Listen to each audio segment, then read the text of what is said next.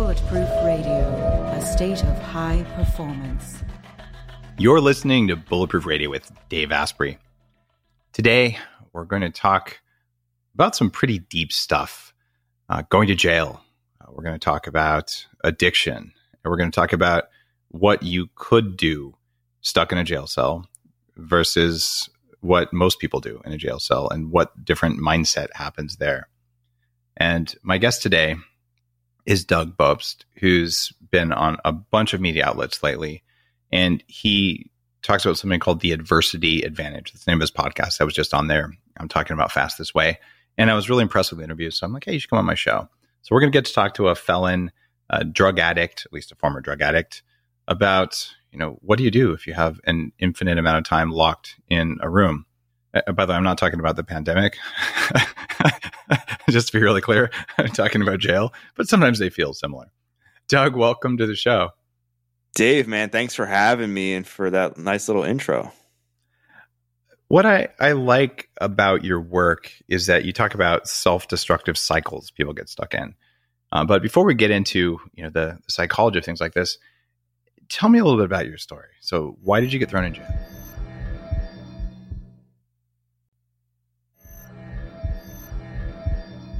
you have like three days. No, I'm kidding. Well, you know what's interesting is you you said a moment ago that I have a show called The Adversity Advantage, but when I was younger, I did everything to use adversity to my complete disadvantage, and I was battling a lot of insecurities, trauma, pain in a really unhealthy way. My parents got divorced when I was five. I loved sports, but was as unathletic as they came. I never had a girlfriend in grade school, and I was always looking for my for my first way to escape as I think about it. And initially it was through food as I as I remember. I was eating like cinnamon buns and pasta a lot, bacon, not the good kind of bacon, sausage, like the most unhealthy processed food. And by the age of like 10, 11, 12, I started to gain weight at a young age. So I started asking myself questions like, why am I the only one whose parents in my friend group are divorced? There used to be a lot of shame around divorce. It feels like that's pretty much gone. Like half of people do it. Right. But back then, it was like literally out of my friend group, I was the only one because people weren't getting divorced as frequently. And then I was like, well, what's wrong with me? Why am I wearing husky pants and not a lot of other people around me are? And combine that with I didn't have the best quote unquote genetics. I started getting pudgy. So, of course, more, la- more layers of insecurity, more layers of fear, anxiety, depression, that sort of thing. And I was bullied in school and I was picked on. I was told that I looked like I had Down syndrome when I was in grade school. And when I was 14, one of my friends offered me a hit off a marijuana pipe. And as you alluded to a, a minute ago, I did go to jail. And I never thought that this first hit of marijuana off a marijuana pipe would lead to me going to jail. I never thought it would start the destructive pattern, but it did. And here's why. When I took that first hit, I felt this huge monkey come off my back. I felt all my fears were gone, all my insecurities. I didn't have to worry if I was going to find love. I didn't have to worry what my parents' relationship was going to look like. I didn't have to worry how I was going to do in school. You know, I was able to numb the pain. So what happened? Anxiety went down. Right. Anxiety went down. Fear went down. I was able to be myself.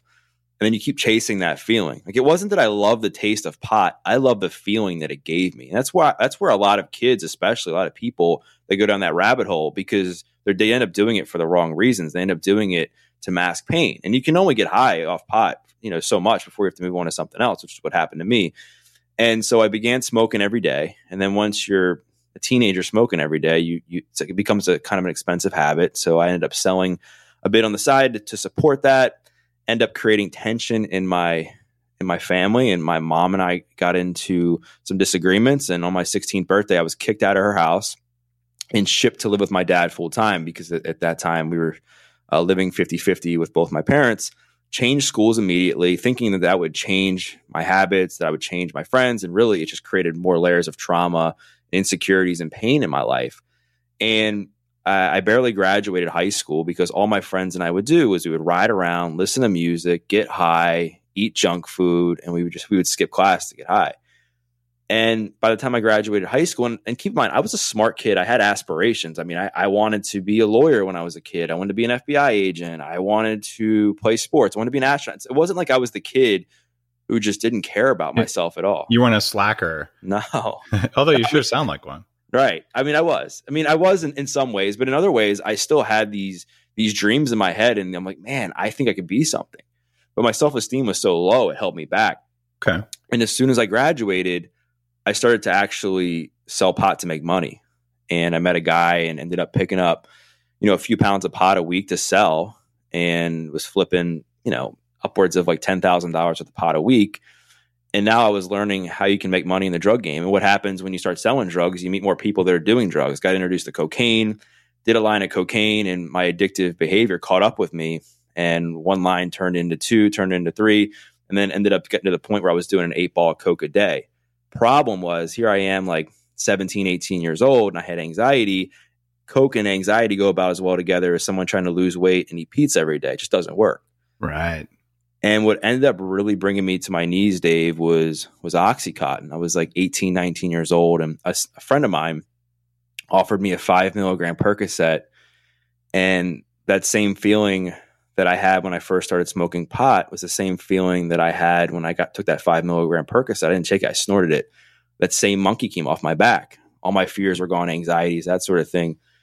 And then the five milligrams turned into ten, turned into twenty. Wow all the way until I was doing three, 400 milligrams, milligrams every single day up Good my God. nose to support my habit. I couldn't get out of bed some days without doing 150, 160 milligrams. I mean, I was spending hundreds of dollars a day.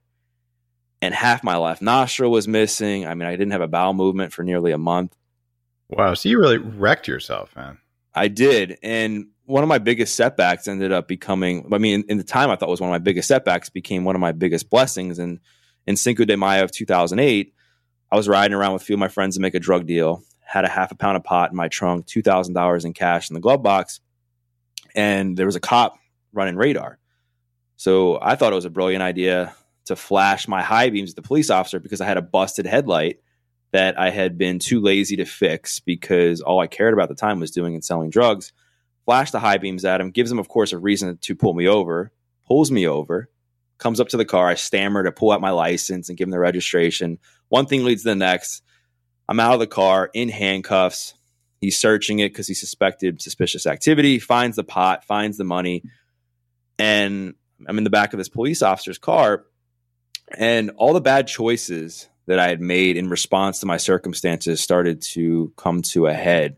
Because I was like, how did a kid who just wanted to be loved, how did a kid who just wanted to be good at sports, mm-hmm. how did mm-hmm. this kid get here? Right? And I was thinking about all of my unfortunate circumstances. I was thinking about the divorce. I was thinking about all the kids that picked on me. I was thinking about the girls that rejected me. And then I was thinking about my response and how that destructive pattern started and where it got me to. And at that moment, like my heart was in the pit of my stomach. Obviously, my heart's racing. I mean, everything you can imagine. I thought my life was over. I'm taken to jail and I'm charged with a felony, possession with intent to distribute marijuana. And um, a, few months later, I end up going to court. And you would think, though, during this time that I would try to get my life together. No, more pain, more trauma, more anxiety. So I continue to do more drugs. I go to court. This is September of 2008, 20 years old. And the judge sentences me to five years, suspends everything but 90 days, five years probation, 200 hours community service, all kinds of fines and drug classes. But he looks at me. He's like, Doug, you're young. You're 20 years old. This felony conviction is going to haunt you for the rest of your life. He's like, I'm going to make you a deal. I'm like, deal. After you, what, deal after you just told me that. He's like, if you complete everything without messing up and you get through your probation, you don't miss any appointments, you don't fail any drug tests, you do your community service, I'll take the conviction off your record and give you a PBJ. And I'm like, all right, whatever, man. Like, I didn't think I was going to live to see my 25th birthday. So take the deal. I leave court, report to jail a few weeks later. It was ironically a week after my 21st birthday. And what was interesting though was as much as I was, I was, you know, I was obviously I was scared, I was anxious, I was fearful. All the stigmas you think about of what happens in jail was going through my mind. Being this kid was as, who was as unconfident as they come, and then on top of that, I had this horrific opioid addiction to kick. So it's what's funny is that I when I walked through jail, I cried because I didn't want to go in, and when I left, I cried because I didn't want to leave because a massive transformation happened. And so you were in for ninety days. Ninety days. Do you remember the judge's name? Yes. Yeah. Judge Waldron. So shout out to Judge Waldron. That's the kind of judge that we're supposed to have, right? He did you such a solid there. Um, there's something horrific about throwing young people, especially under 25, but especially even more under 21, uh, in jail your prefrontal cortex isn't done yet. And as you've already said, you know, addiction is addiction. It's a disease and locking people up maybe isn't a good strategy, but maybe 90 days is not a bad strategy. So what'd you do in 90 days in jail? How'd you keep from getting your ass kicked? Well, I mean, I mean, I guess, I mean, a lot in that short amount of time. And what happened was I, I walked in there and I was scared for my life because, like I said, I was unathletic. I was unconfident. I was the kid who ran away when people would get into fights. I was the kid who never stood up for myself. So I was like, man, I'm like a recipe for disaster in here. And I detoxed cold turkey from the opiates for three weeks, which was like having the worst case of the flu, like every symptom you can imagine. But the worst part of it was you feel like you're trying to crawl out of your own skin. Like, and, I, and as I look back, it was the old me leaving so the new me could become new. And my soon to be cellmate was sitting there at the Scrabble table, and he looked like a more uh, jacked version of Brad Pitt from Fight Club. and he's like, "What are you doing here?" And I, and I told him a little bit why I was there. I told him I got busted selling drugs. He's like, "All right, man." He's like, "Well, when you get through your detox, you're going to start working out with me." I was like, "Yeah, right, man." Because at the time, I could have been a model for Pillsbury. Like I was so out of shape. There's no way I'm going to work out in jail. And and that night, I saw him working out, and he's doing all these pull ups, like thousands of push ups, running, working out for like hours straight. I'm like, who is this guy? And I've been a trainer now for almost 10 years. And to this day, he's still one of the most fit guys I've ever seen. And, you know, a, a few days later, we're in the cell and we're just talking. And he's sitting there and he's like asking me more questions about why I went to jail. He's like, Well, what happened to you? I was like, Ah, my parents got divorced, or I was picked on, or I the girls didn't like me. And he said, dude, quit being a victim, man. He's like, you got yourself here. He's like, there's plenty of people that went through the situations that you went through that aren't in jail. And I'm like, yeah, I guess you're right. And in that moment, Dave, I didn't get what I wanted to hear, but I think I got what I needed to hear because for the first time in my life, I felt truly empowered because there was this guy who had he had no skin in the game in my life. He wasn't like a family, he wasn't a close friend at the time, who like gave me some hard truth. And we just started to build a little bit of um, like a friendship in there. And after him pestering me about it, after you know it was like a few weeks went by or something, he, I decided to give exercise a try. And I remember the first time I, I, went to work out, I was in front of a bunch of grown men in the common area of jail. He's like, "All right, Doug, do a push up." I get down and do a push up. Couldn't do one. Couldn't even do one for my knees. I collapsed right on the ground, and I was like, he was like, "Why? Why can't?" I was like, "Why can't I do a push up?" And he looked at me. He's like, "Because you're, you know, you're fat." And I hated that word. And I know that that word people don't like that word, but for me, it, it, it motivated me because I hated It's a real thing. Word. I was a fat kid. It's all right. Yeah, yeah. People who don't like it, get a therapist. Yeah. It's okay if you're fat, you can change it, but to try and hide it with another word is not realistic. Right. So. And and so he's like, I don't know what else to tell you, man. He's like, your core's weak, you're not strong. He's like, you're loaded with belly fat. He's like, so you can't even hold yourself up. That's why you can't do a push up. I'm like, that makes sense, right? And so I could I went to go walk up and down the stairs like in between sets to take a break, and I could barely walk up and down the steps without being out of breath because I was also smoking at the time a pack and a half of cigarettes a day. And it motivated me because I was like, man, what the heck have I let myself come to? Because I was completely, you know, sober from all the drugs at this time.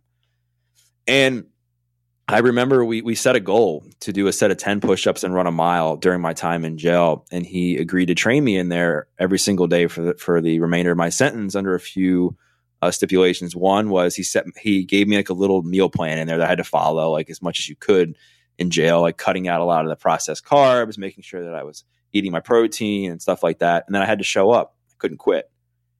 And wow. what happened was just after time, after a few days, I was able to do one push up. Then I was like, wow, I never thought I could do a push up. Now I can do one push up. Then what happens? You want to do more of that. Then I was able to do two push ups, three, four, and so on. And then alongside of that, now I was starting to actually run at night. So I would do like the body weight workouts in the morning at one time, and then I would run at night, and I would hold a, a stack of uh, or a deck of cards, like you know playing cards, and every time I would run a lap, I would pass a left a card from my left hand into my right hand. I count laps in there. And that started building up too. I was able to start running like three or four laps without being out of breath, five, six, and so on. And then by the end of my 90 day sentence, I was able to do that uh, set of 10 push ups and run that mile. And I felt this light bulb go off in my head that for the first time in my life, I was finally going to be able to change my life.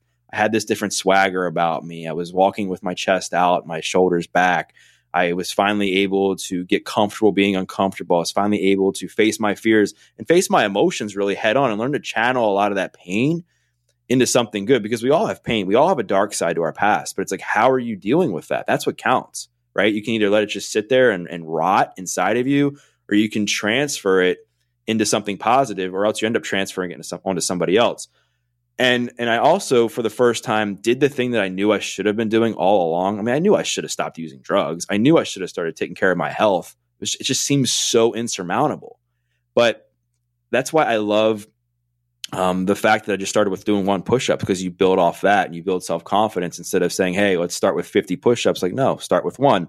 And the other thing it did for me was it gave me discipline and consistency, something that I never had in my life. I was never disciplined about anything. I had 20 jobs by the time I was 21 years old, right? I mean, I couldn't stay disciplined or uh, stay consistent with anything. And when I left, I cried. The last day I was there, I literally cried because I was like, how am I ever going to repay you? And he said, don't mess up and pay it forward. And when he said pay it forward, I had no idea what that really meant. I had never read a personal development book in my life. So I didn't know what being of service meant or giving back. And he gave me a workout plan that I still have framed in my place today. So I never forget where I came from. That's big for me. I never, ever, ever want to forget where I came from. And is he still in jail? No, he got out, and him and I, we actually had had stayed in touch for a little while, and then you know I think he went kind of back and forth, and we actually grabbed a few workouts together out on the outside, which was awesome because I was able to keep up with him doing his workouts. Nice. Which before it was like me doing the little novice workouts, and he was in there doing his thing, and and I was motivated. And it was more as I look back when I got out, it was more to not let him down because I felt like this this unsung this unexpected angel came into my life and helped me save my own helped me save my own life when I think really he was putting a lot of his energy could have been in, in, saving his own to save mine. And I stayed on the plan he gave me, lost a bunch of weight, got to a place fitness wise where I wanted to help other people use fitness to change their lives and I became a personal trainer back in April of 2011. So, you know, we're recording in what the first week of March. In one month, it'll be 10 years. And I felt this new high come within me because I felt like I could now pay pay it forward and pass the torch and show other people what the power of fitness has done for me to them. And and by the by literally by the grace of God, as I look back, I built a really successful personal training business out of this wellness center and built relationships with my clients and started to to slowly tell my story and be like, you know, this is fitness saved my life when I was in jail. And people really started to cling to that because they were like, wow, like this kid's hyper honest. He's being vulnerable. And people were like, you know, me too. Like I've been depressed. I've been anxious. I was picked on. I was, you know, overweight and I felt like crap. Like, and I could relate to people on their deepest level of pain. Do you have a girlfriend now? Do I, I, I did. I mean, not. I'm not in a relationship now. I mean, I, I have had a girlfriend. All right, so you, you can date too, man. You, you did all of it.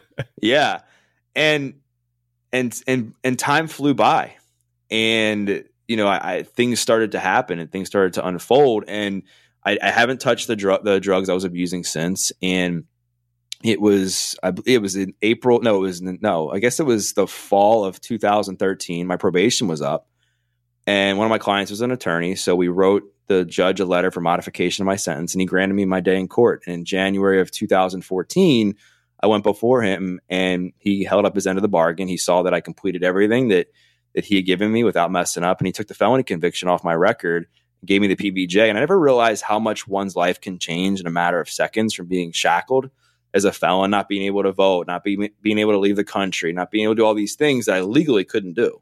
Right yep. to now being a free man.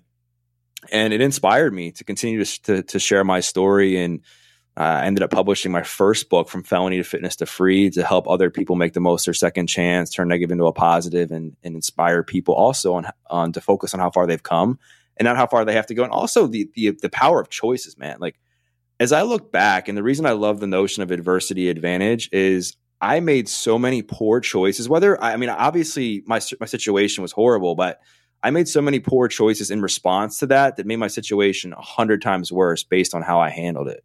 And that's what happens to people, right? Did Did you hear my podcast with Joe Polish a while back? I don't, but uh, there's I've been a few people that have been asking me if I if you got to check that him. one out. Joe, Joe's a really close friend who's a massive, massive addict, and you know you hit rock bottom in different ways. Uh, but he he's like, all right, you know, I, have got nothing, and he started a, a company, you know, cleaning carpets and now he's one of the most sought after marketing guys, internet marketing guys, you know, really close friend. He's taught me a lot about how to do marketing for Bulletproof. His, his Genius Network thing has, has been real transformative for me. But he talks so openly about addiction as well. It's an interview you, you like.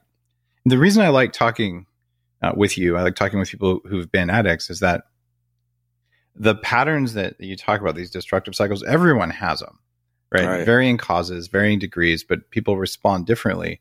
And it's when you've got some, when you learn something from hitting rock bottom in jail versus hitting rock bottom the way many people do in all sorts of different ways, you know, emotionally, psychologically, health wise, whatever. It sometimes takes a wake up call. And I, I want to know though, okay, so you're saying you're bullied. Um, you had the divorce when you're five, which is really traumatic for kids, especially depending on how the parents handle it, right?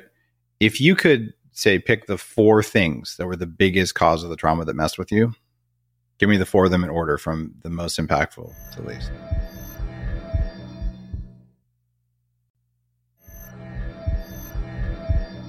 I mean, I would say being bullied and being picked on was number one because it was during a time where I was trying to build connection with people. And then also as a byproduct of that, it, it inhibited my ability to, to get girls, I think, because I felt like crap about myself, especially when I was around a group of people.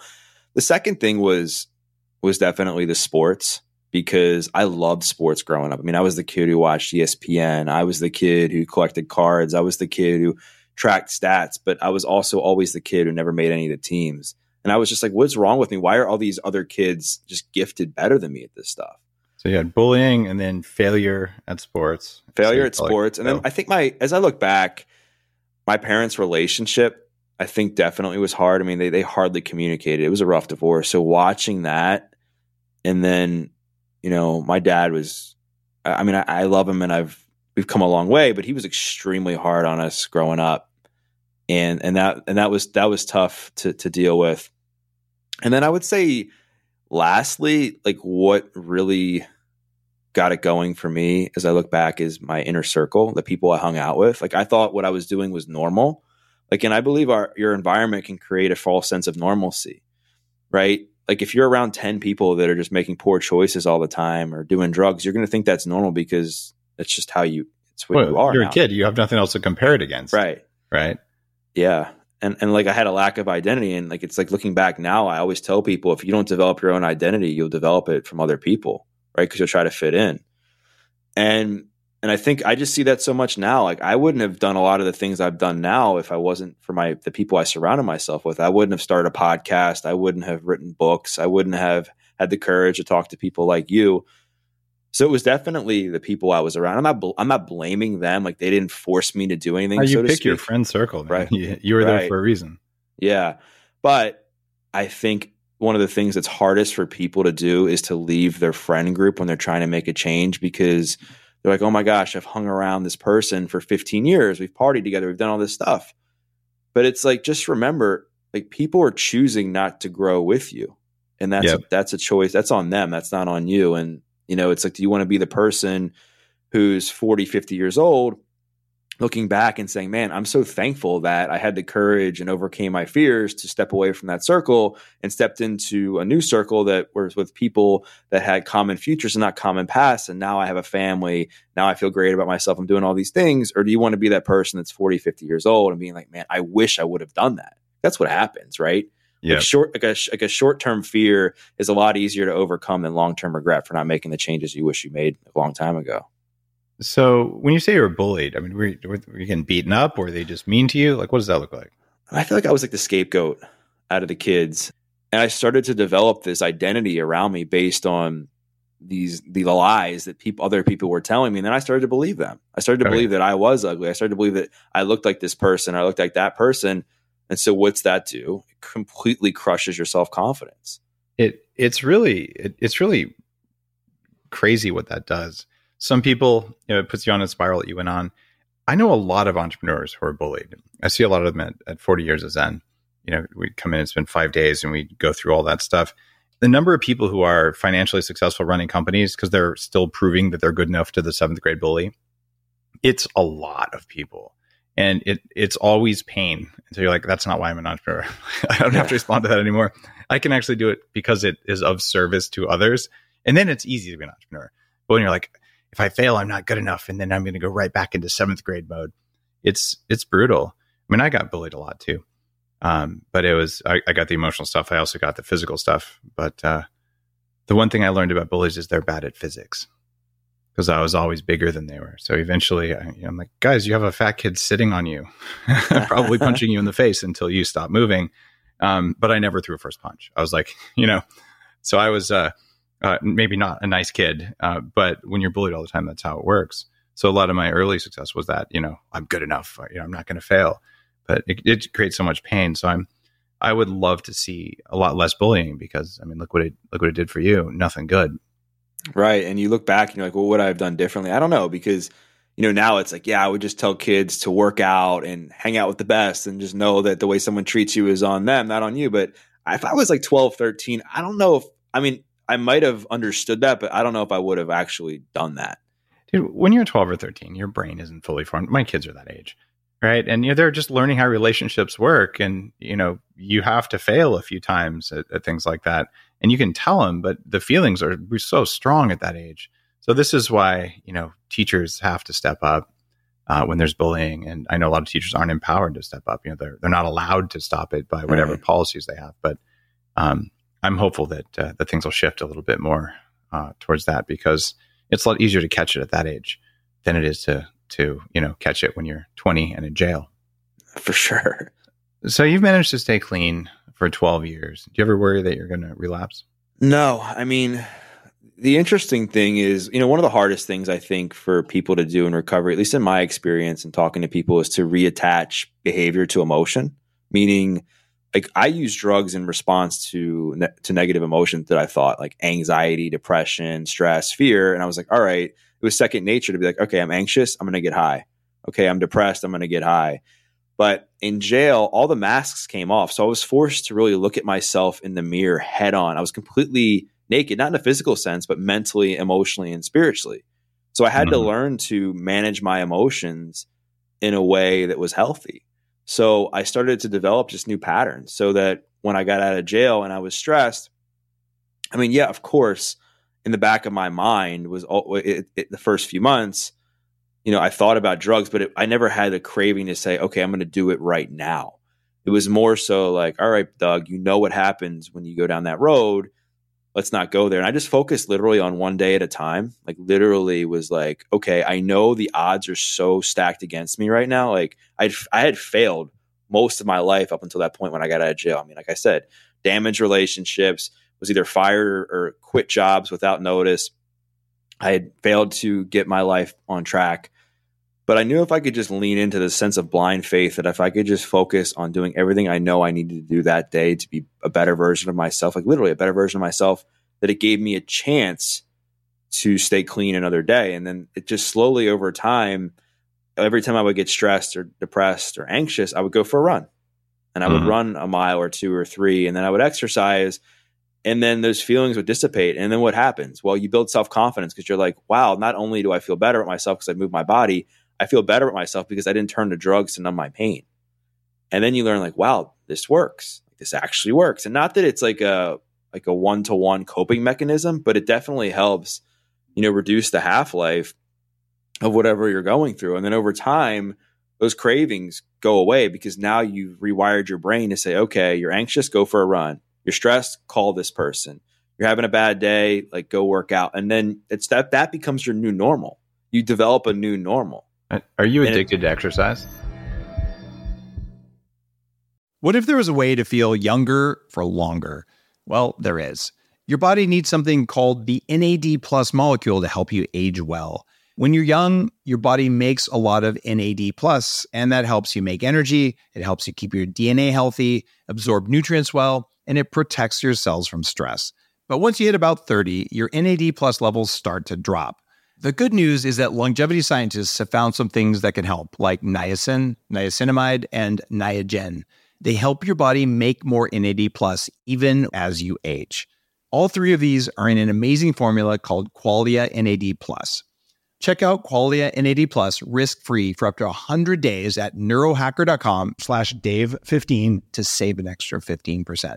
That's neurohacker.com slash dave15, Qualia NAD plus. It's what I use. Now it's it's interesting. Like I, have gotten asked this frequently. I mean, I definitely exercise consistently. And back when I when I first started doing this, you know, there were times where I would miss a day at the gym, but I was never crazy fanatic to the point where I would spend hours at the gym. And there's times now where I might only work out three days a week, but there most of the time I try to get four or five good days of exercise in. Just now because it's just a pattern. I just know it makes me just feel better as a per, as a person and so it's more of a habit, better. but not an yeah. addiction. All right, right, yeah. Because a lot of people they just change addictions. They just go from one thing to the next.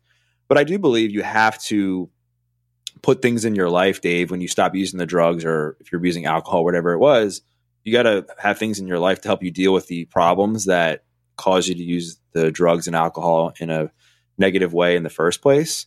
So that's why, you know, I always emphasize people going to therapy or exercise, meditation, eating right, challenging yourself, like doing all these things. Like exercise can't be the sole thing, but it definitely, in my opinion, is one of the most underutilized tools for addiction recovery is exercise and eating right. What would have happened when you were 18 if you had a therapist? looking back, you know, I was in and out of therapy uh, most of my teenage life, but it was more so because I I was forced to go. My parents were like, "Oh, you need to go to therapy, or you need to talk about your problems, or he's smoking weed, or he's doing this." And I remember being in therapist's office and them telling me that I needed to exercise or I needed to eat better and do all these things. But I just never had the confidence in myself to do it. Like I, I had all this weight I was carrying around. I mean, physically, mentally, and emotionally. And I was like, how am I ever going to get there? And I think what happens with people, I don't care if they're trying to lose weight or beat addiction, they're so focused on like five months from now that they forget that it just starts with right now, like where you're at. You got to you got to lose that first pound before you lose the hundredth pound, right? You got to do that first push up before you do the tenth. But you know, when you're an addict, you're so impulsive and impatient, and it's like all or nothing. That uh, I was so- either going to lose all the weight at once, or I wasn't going to lose it at all and I was embarrassed to be in the gym. I was I was timid. I was scared because I was like, are people going to look at me? Because being the kid, like I said, that was picked on and always cut from the sports teams, I was like, are, is people going to look at me like something's wrong with me? Am I going to be able to do this exercise without like looking goofy or or what have you? So I just I didn't have any self esteem or confidence at all because I believe we like our external world is a reflection of how we feel internally, and you make decisions based on your current level of consciousness. So if you like if you feel like complete crap about yourself, those decisions you make are going to be normal to you because you feel like crap if you make crappy decisions. And when I was in jail, I was just, I, I got lucky. As I look back, I really got lucky to go to jail when I did. I, I would have been dead. I could have been in jail for a lot longer. But I went to jail, literally had this guy, you know, offer to help save my life. And thank God he did. And thank God he did it the way that he did in the sense of just having me start with holding my body weight up and then doing the one push up because it built this foundation of confidence in me that I never had before. And I remember I asked him, I said, How long is it going to take me to lose weight, lose the weight, and do all this stuff? And he's like, How long you been beating up your body for? And I'm like, A long time. He's like, Well, it's going to take a long time, man. And I learned to accept it because I think part of the problem people run into is they think because they're making a healthy decision and they're going to go on this transformation journey that it's going to become easy and there's never going to be any troubles because they're doing something good for themselves. There's troubles with everything. It's just how do you respond? There are. Um, so, I mean, are you happy with your body now? You look in the mirror, you're like, yeah, I got this. yeah. And I think what I'm happiest about now is when I first got out, you know, fitness was my life. And I, well, not in an addictive sense, but I was so passionate about just reading magazines and doing research. And not that I don't do any of that now because it's, it, I do and, and going to the gym, but that became like the only thing that I was focused on because in my addict mind, I was like, okay, I have to eat perfect. I have to get to the gym because I equated me not going to the gym with me falling down into the old patterns of Doug that I didn't want to go back on. But the older I got, the more I realized that fitness can't be your entire life. It can, it has to be part of your life, right? It, like I don't, my my identity isn't wrapped around how I look in the mirror because if I did, I mean, it, it's just a recipe for disaster. I mean, I keep myself fit, I eat well, I move my body, but it's not the end all be all for how I live my life. It it's kind of funny. Um, if you grew up heavy, uh, like both of us did, I mean, I, I, like to think I'm over the vast majority of that. But a couple of years ago, uh, Men's Health uh, came up to do a shoot at my house, uh, my, my upgrade labs up here, and it was going to be an interview kind of about this new recovery facility um, that we're actually going to be franchising this year. So we're looking at getting that everywhere. And uh, I was I was like, all right, this is cool. And then the guy's like, all right, well, you know, for this one shot, we want you to take your shirt off. And I'm like, hold on a second here. I still have stretch marks. And, and I'm like, and I know what you guys do. If someone's doing their shirt off, they take diuretics to, you know, get rid of water weight. You know, they do a spray tan and they fast for a couple days and you look all lean and ripped and feel like crap for a day or two, but you get the shot. And, and by the way, some of the celebrities I work with, they do the same thing with the shirts off scene in superhero movies. They're like so completely broken for that shot, but it looks good, right? And then Oh, they yeah, go eat some pizza.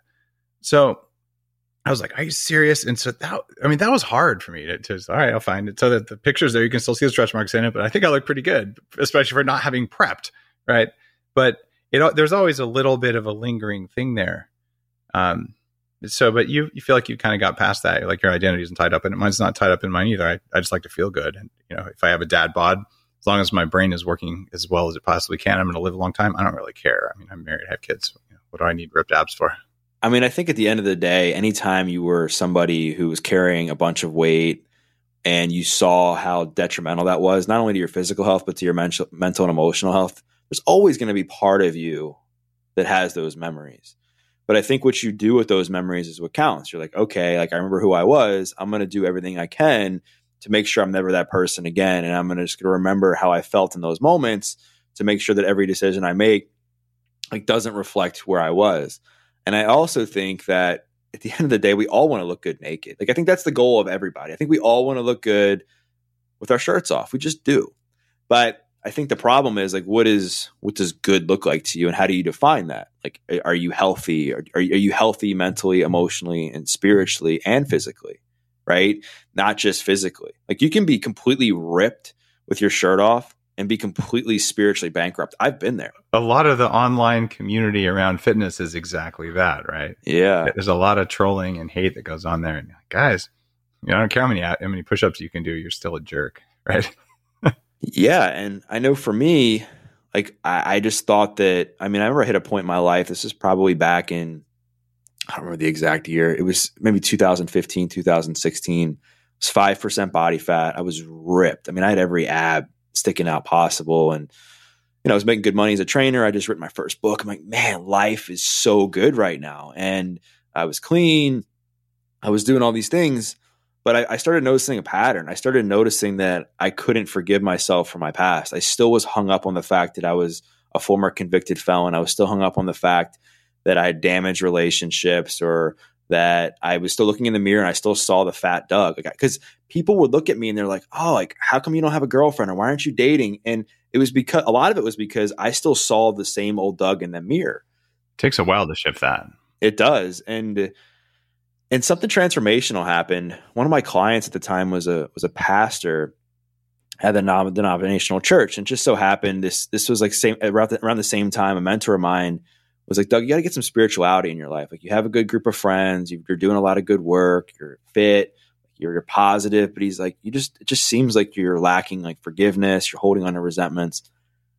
And growing up, I grew up old school religious, right? I was like, I knew if I was good, you went to heaven. If you're bad, you go to hell. And I'm like, I'm going to freaking hell. Like it didn't really matter because I thought no matter what, like you're not saved, you're just going to hell. And then I also was told that God is good, God's about love. And if I was like, God's about if God's about love and God loves me, then why do I suck at sports? Why this? Why that? And and then after my, talking to a mentor of mine, and then talking to one of my clients, one of my clients is like, yeah, you should do come to church with me on this Sunday. We'll go to Chipotle after. I'm like, man, I don't eat Chipotle, and I'm going to hell for putting you through this workout. And I kind of laughed it off, and then I started thinking about it a little bit more.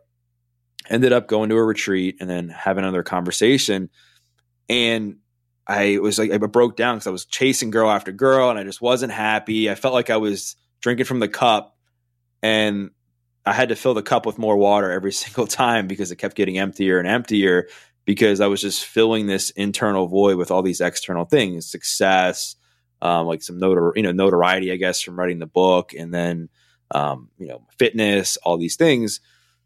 And I finally like managed some courage to call up my client. I was like, "Hey, I think I'm ready to give this like Jesus God thing a try." And I swear to I swear to God, it was like I just told him he won the it, like when I told him that he responded as if he just won the lottery. I was like, "Why is this guy so happy?" So I, I go and here's what here's what the important thing is that I went into his office and I said this prayer. I said a prayer and we prayed together. And the same monkey that came off my back when I was doing drugs came off my back again there. I don't even know how to describe it. I started bawling my eyes out. And I walked out of that church and I called my mom. And for the first time in my life, I apologized to her. Because I was pretty, I was a pretty, you know, as much as my circumstances weren't in my favor, I was still, uh, you know, I wasn't the best kid. And I apologized to her for the first time.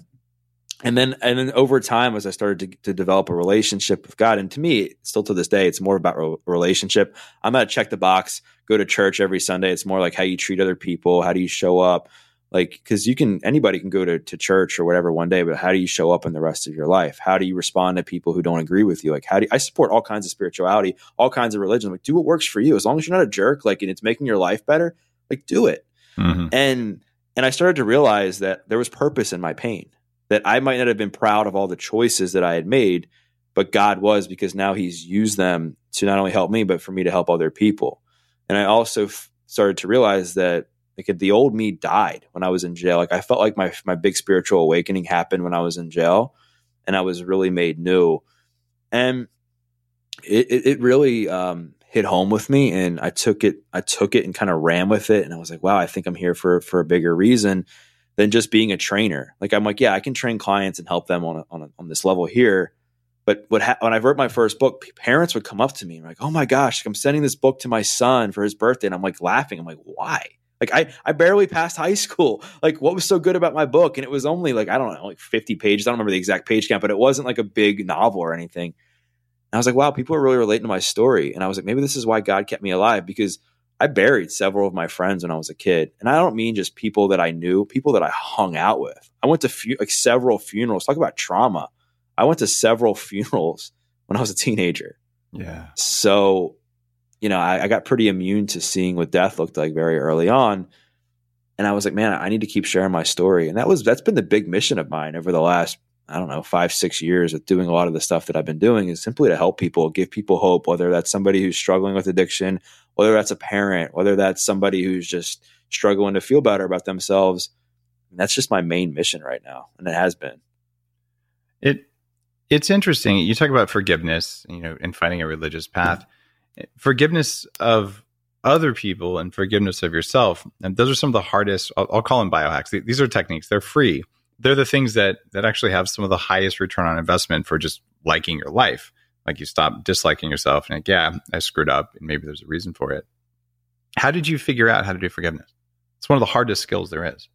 Um, well, I think I just knew just from I mean what happened was I I kept asking some of my friends I was like, why don't I have any confidence in myself?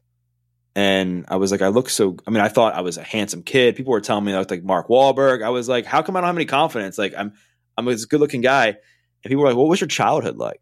And I never really opened up as much about my childhood when I would talk to people and I would tell them. And then it was like, man, I I need to repair the relationship with my parents. And I had to really understand, especially with my mom, because there was a point in time where my mom and I didn't talk as, as much for a while because like she was struggling to forgive me, I was struggling to forgive forgive her. Mm-hmm.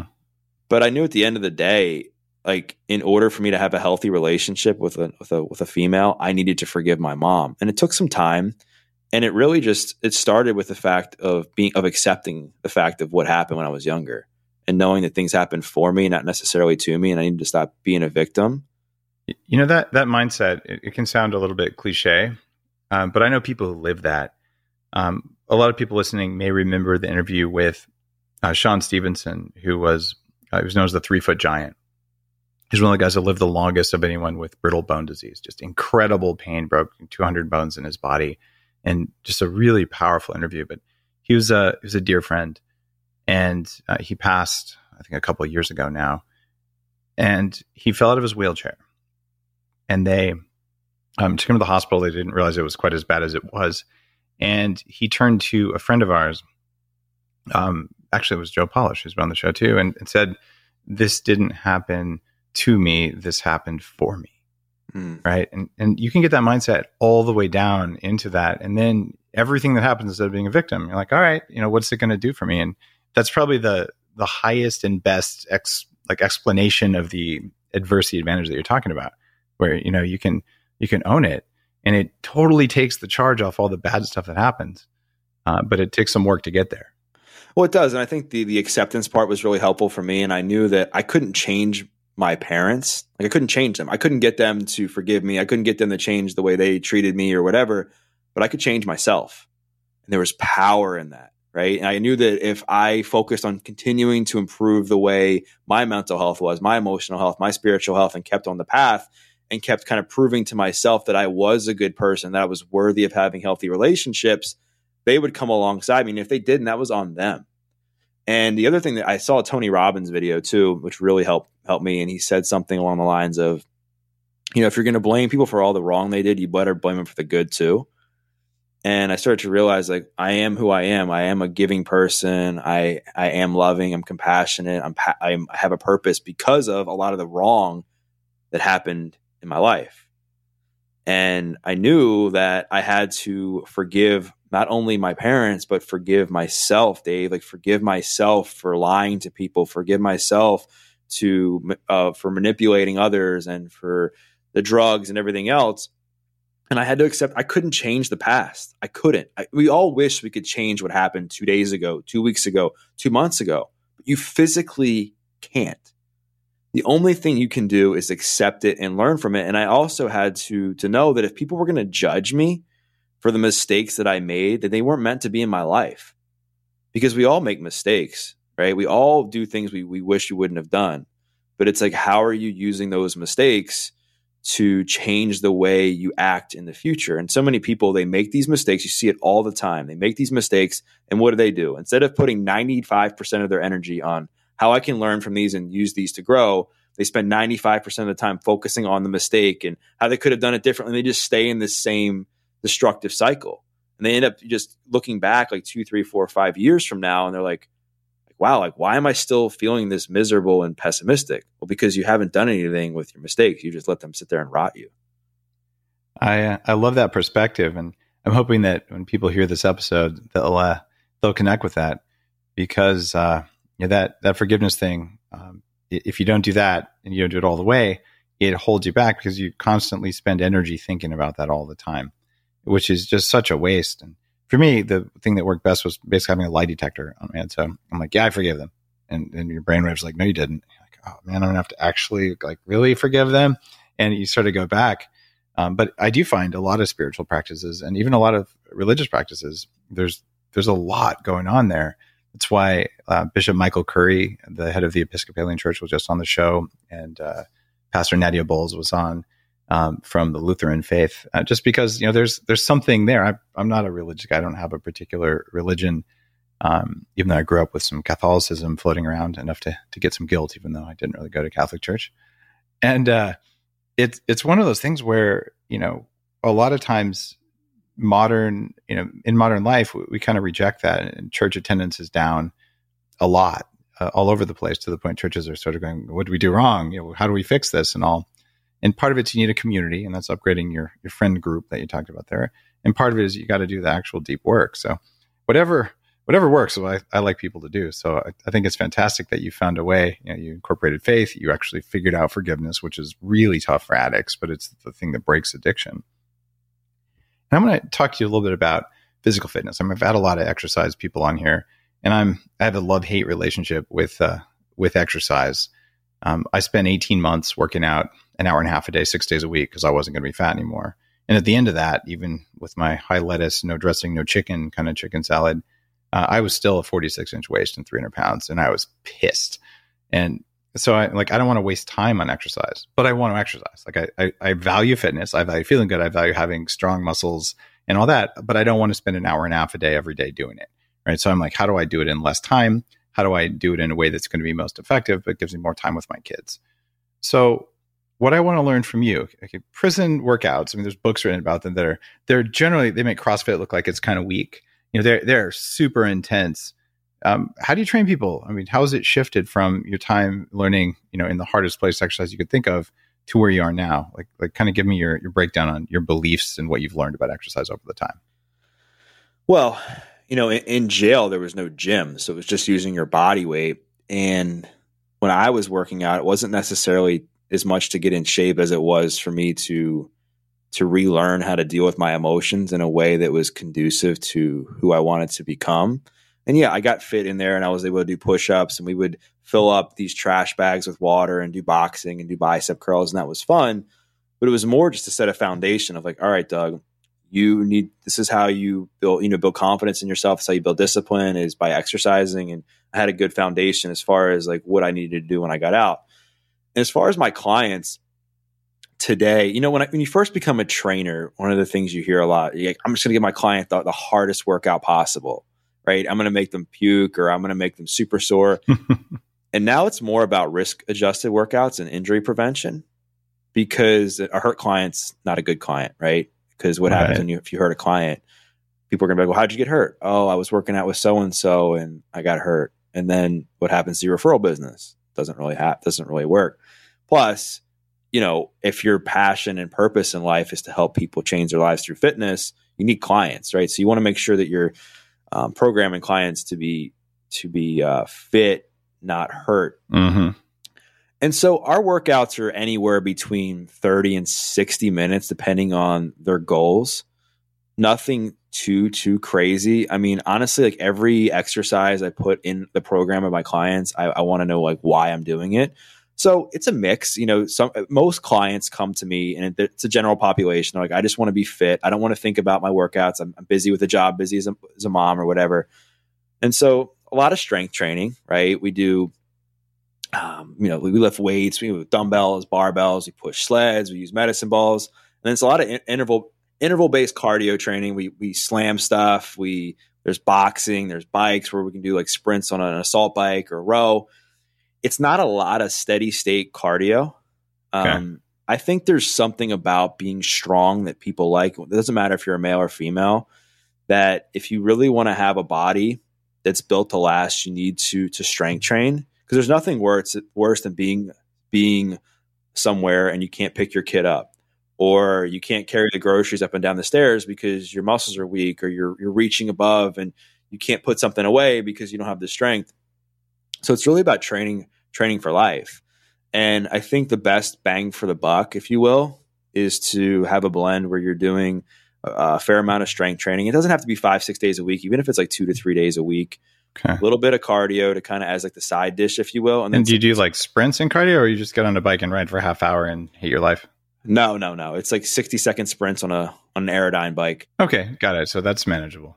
Yeah, and and I think the thing is this is that when you lift weights, you know, you obviously decrease your risk of osteoporosis. You can lower your blood pressure. We know, we know all the, the benefits of, of resistance training. But I honestly think there's something to be said for feeling strong, for some, for being able to come home and tell your spouse or tell your kids like, wow, I did this and not using the scale as the only metric because there's plenty of things that can affect how we weigh on the scale. And then it become, it can almost become you can become fanatical about it and you're checking the scale like multiple times a day, right? Yeah, we all know it. It's happened to me too. But if you give yourself other metrics to focus on other than just the scale, that's where lifting weights can come in. You're like, oh, like I was able to do this squat better, or I did more push ups, or I was able to lift this weight. And the other thing I like to focus on with my clients is like the emotional and, and um, mental part of it. So that if the scale isn't moving, they have other things to focus on. Well, how, how have you been feeling over the last three weeks? Oh, my energy is great. Well, focus on that. Like focus on how over the last month your energy's up, your relationships have improved. You've gone to the gym now more times in the last month than you have in the last 10 years. Like lean in on that. Because I think so many times people put all their stock in the scale and it doesn't really matter what you know what the scale says because what matters is body fat percentage at the end of the day. Like I said, we all want to look better, quote unquote naked. And these some of these scales don't have a good gauge to measure body fat, so it can be very misleading. And and the other thing too is when you you strength train it, it decreases your risk of, of injury. And as you get older, you know what happens. You tend to you lose muscle. People get back pain. You know their their joints start to hurt. So the more you can strengthen the stuff around that, the better it'll be for long term and longevity. And um, and people seem to like it, and we have fun. Like, and I definitely train as much as a lot of there's a lot of similarities in how I train men versus I train women. Like, I'm not like screaming at women I train. It's more obviously you got to talk to them. I mean, just just the way they they seem to like to be talked to during training. Like obviously, there's certain people that like to be yelled at, but from my experience, most of my female clients would not like me just screaming at them. Do your male clients like that? No, but I'm saying there's some times where you know there'll be a group of guys and we'll all get like riled up and we'll be kind of just Yeah, you can push each other. I, I, I get that vibe. And if, if I heard a, a trainer who screamed at me, I'd, I'd be like, dude, fuck you. And I'm just like, I'm not into that. Like, like shut up and tell me what I'm doing wrong. But you know, yelling is not motivating. Well, it's not me with a. I'm not there with a whistle like clap. No, it's it's just we have we have fun. We we goof for it's it's fun, Dave. I mean, I think it has to be fun. It's got to be maintainable, and and I think too that you know people they have to have something to look forward to, and I think fitness can be that. I mean, my whole goal isn't isn't to have somebody feel like crap when they leave. It's to have them feel better and have them be thankful that they came in to see me. And it's like and it's training somebody from the inside out. Like I talk to people all the time about what podcasts I'm listening to. I talk to people all the time about a good book I've read.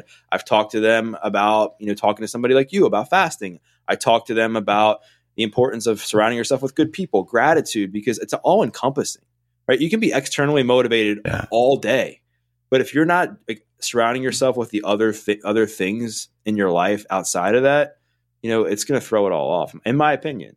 It, it's kind of funny. I've had over the years lots of friends you know, say, hey, I'm going to hire a trainer. You know, what should I ask them?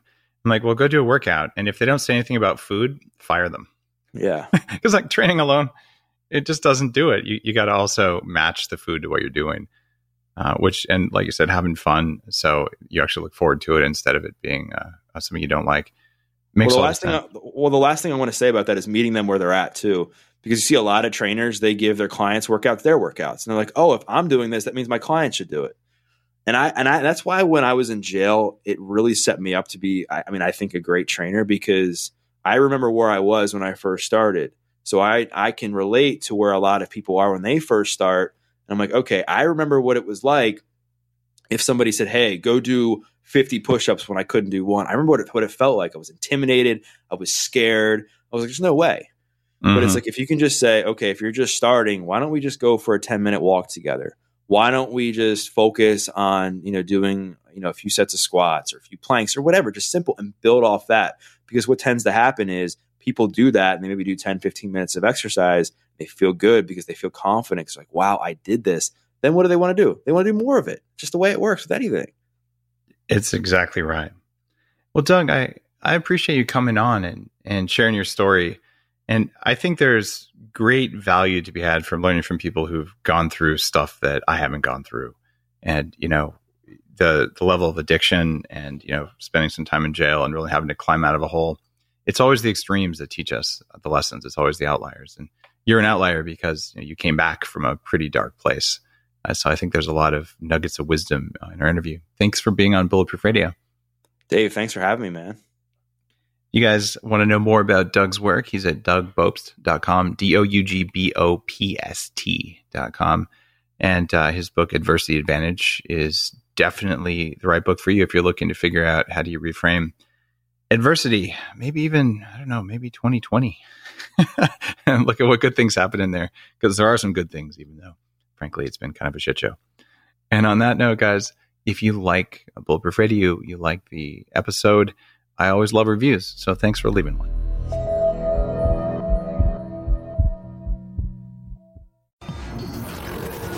The Human Upgrade, formerly Bulletproof Radio, was created and is hosted by Dave Asprey.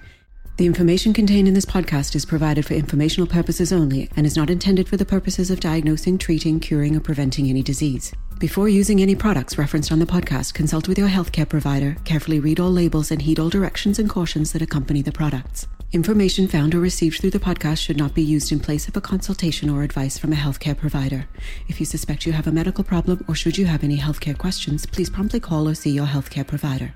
This podcast, including Dave Asprey and the producers, disclaim responsibility for any possible adverse effects from the use of information contained herein. Opinions of guests are their own, and this podcast does not endorse or accept responsibility for statements made by guests. This podcast does not make any representations or warranties about guest qualifications or credibility. This podcast may contain paid endorsements and advertisements for products or services. Individuals on this podcast may have a direct or indirect financial interest in products or services referred to herein. This podcast is owned by Bulletproof Media.